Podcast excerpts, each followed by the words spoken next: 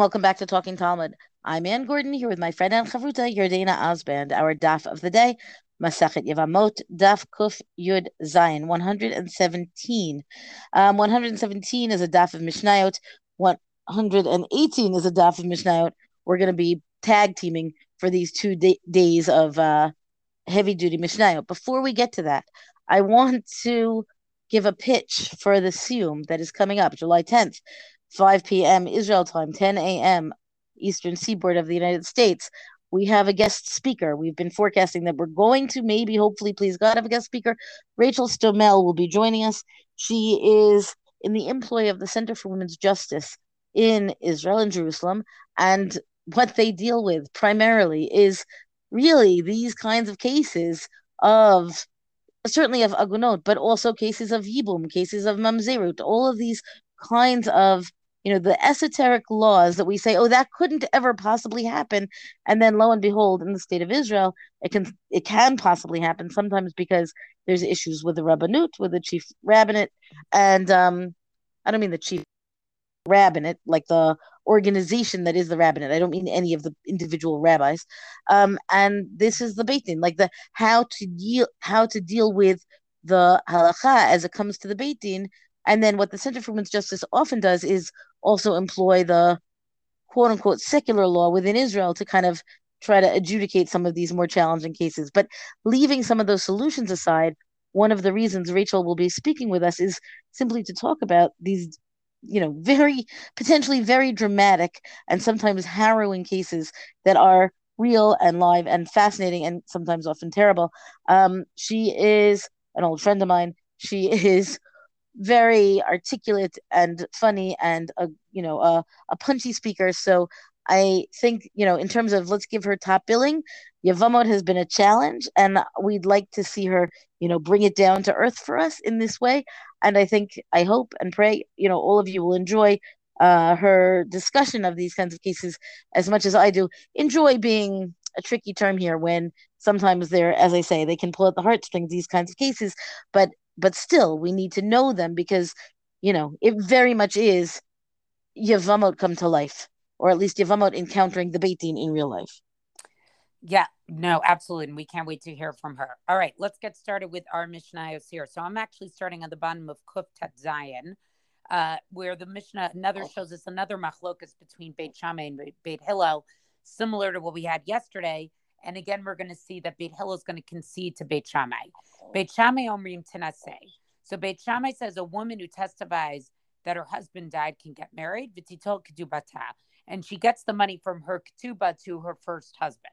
Beit Hillel omrim tenase, she gets married, v'lo titol ketubata, but she does not actually get her ketuba. And the reason for Beit Hillel's reasoning, as we'll see later on, is because that piece is sort of a monetary exchange and should require two witnesses.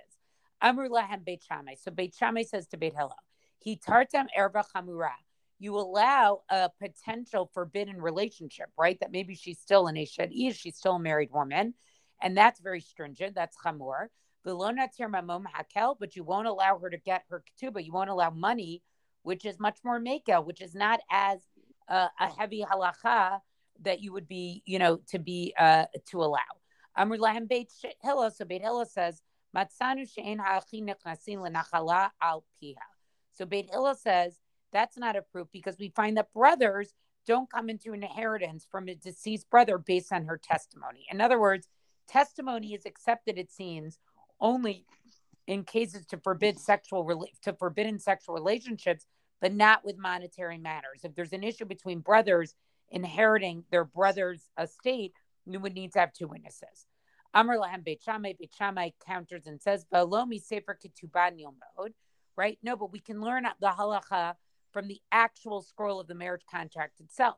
Shehu Kotevla, because the husband writes to her in the ketubah, She'im tenasi acher, right? If you marry another man, titli mashakatuv take what is written for you in the contract. In other words, the contract, the marriage contract is constructed as such that she gets that contract even if she remarries. And so Beit Hillel is convinced and actually rules like Beit Shammai. And it's also interesting because this is one of those cases where Beit Shammai, who tends to be more machmir, tends to be stricter than Beit Hillel, was actually more lenient, and Beit Hillel actually acquiesces to Beit Shammai's opinion. So then uh, the Gemara is not that long on this Mishnah, but it's going to bring us back to Yibum um, and basically says, right. So they want to know is that with Yibum, right, can a woman, uh, a woman enters into Yibum based on her testimony, and then the Avam basically gets the inheritance of the brother, and that's based on one witness. And so therefore, he says Beit Shammai taught the halacha that she's entitled by sort of, you know, giving this nice interpretation to the language of the Ketubah. But he says, why didn't he just Beit Shammai use Yibum as an example that with monetary matters, we allow one witness? Because again, if we have one witness that allows her to enter into Yibum, and then the Yavam gets the brother's inheritance, why couldn't that be proof in itself? Yakum al Shem Aviv. So Rav Chisda explains, right? It says in Devarim chapter 25, verse 6, he shall get in the name of his brother, Baharekam. And he does. He gets anything through that marital, through that Yibum relationship, he gets the inheritance as well. So, um, so I think what Rav is making an explanation here. It's a little bit nuanced, but what he's saying is, is that they only get the nachala if they enter into Yibum. It's not based on the testimony, but it's based on the actual act of entering into Yibum. And therefore, that's why this wouldn't have been a good proof for Beit Shammai to use. So that takes us through this first uh, Mishnah. Rav Nachman comes and gives a couple of other uh, comments about, you know, sort of language where someone emphasizes, I get my ketubah versus, you know, my husband died. If it looks like she's out just for the money, then we don't allow her to have her ketubah. And with that, Anne, I will hand it off to you to the next Mishnah. Okay. Um, I would say that this next Mishnah is either a confirmation or a source, and I'm saying this a little bit tongue in cheek. Let's say mother in law jokes.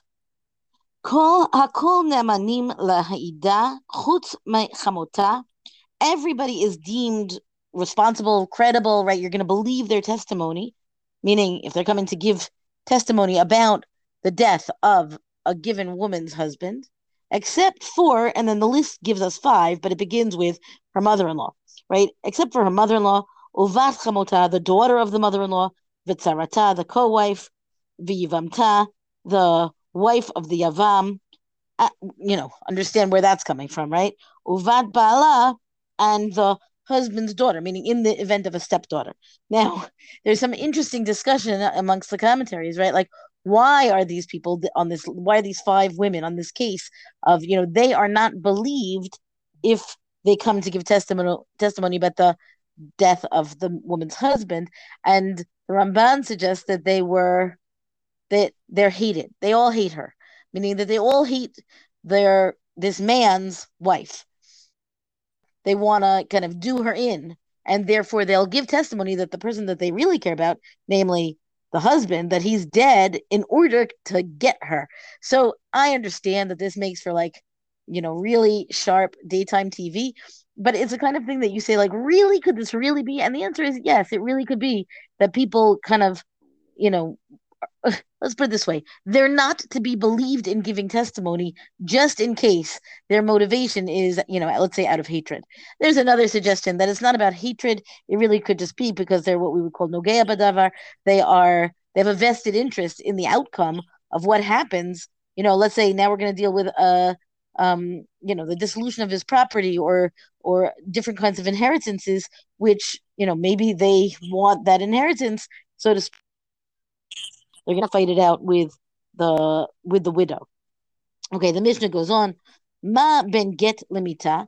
What's the difference between testifying that this man is dead, or let's say, for example, the um, if she shows up with a bill of divorce, right? The woman comes forward and she says, "Hello, I've you know seen that my husband is dead, and now we're going to go on her testimony." Or she's going to show up with a bill of divorce, which is fundamentally the same in terms of like now she should be able to go free and marry whoever whomever but the answer is no because shahaktav mochiach the very fact that she's got a divorce i mean the bill of divorce with her means that there's another i, I want to say voice here right there's another um, source to the fact that this divorce has taken place because, hello, she's got the written bill of divorcement. Whereas if she comes forward with her with a claim that the husband has died, then it is simply her word. Right now, again, we've talked, you know, for a long time now. We've talked about when she is to be believed and why she is to be believed. So it doesn't mean she's not to be believed just because she doesn't have any kind of written proof. But there is still that difference, right? And if you want to say like, what's the level of you know of reliability or to what extent do we require a diff um, additional authentication? I, I, would say you know or the Mishnah really says that's the difference. The writing the the writing on the on the bill of divorcement is another um proof let's say that that the divorce was supposed to happen right? Like she didn't come forward and say i've gotten divorced. She comes forward with the physical divorce. The gemara here goes on and talks about well is it really only these five? Are there other women who are in this kind of like um i would say where the man who has died is still like the star in their firmament are there other people who will be in that group who won't like this wife and therefore might or or you know again who might have a vested interest in the outcome? And um, there's some debate over who that might be and and so on. Um, I, in the interest of time we're going to jump over it but it, you know don't think that the Mishnah is the final word. They certainly explore is it really only these five? And and why do you have to say that we're talking about people hating their mother-in-law? But yeah but this oh, is or hating their daughter-in-law. Yeah, look, this is consistent of what has gone on the last few dapim. They're basically making decisions about how marriages are entered or dissolved based on certain of sort of like assumptions or understandings they have about human nature, how people describe death, how what would people do if they wanted to get out of a marriage, what are relationships like between other family members. So it's just interesting to see a whole type of law of law of halakha codified sort of based on these human nature assumptions. Um, I'll move on to the next Mishnah and then we'll wrap up this episode. Um, Omer made the Nisate. So let's say one witness says this man died. The wife marries based on that testimony. And then another single witness comes and says, Nope, he's alive. She doesn't have to leave her husband because it's basically one witness against one witness. Omer mate, Ushnaim Omrim lo mate, Afal Nisate Let's say it's a case where it becomes one against two witnesses. One witness says her husband died, she remarries, and then two witnesses come and say he's actually alive. She needs to leave that second husband.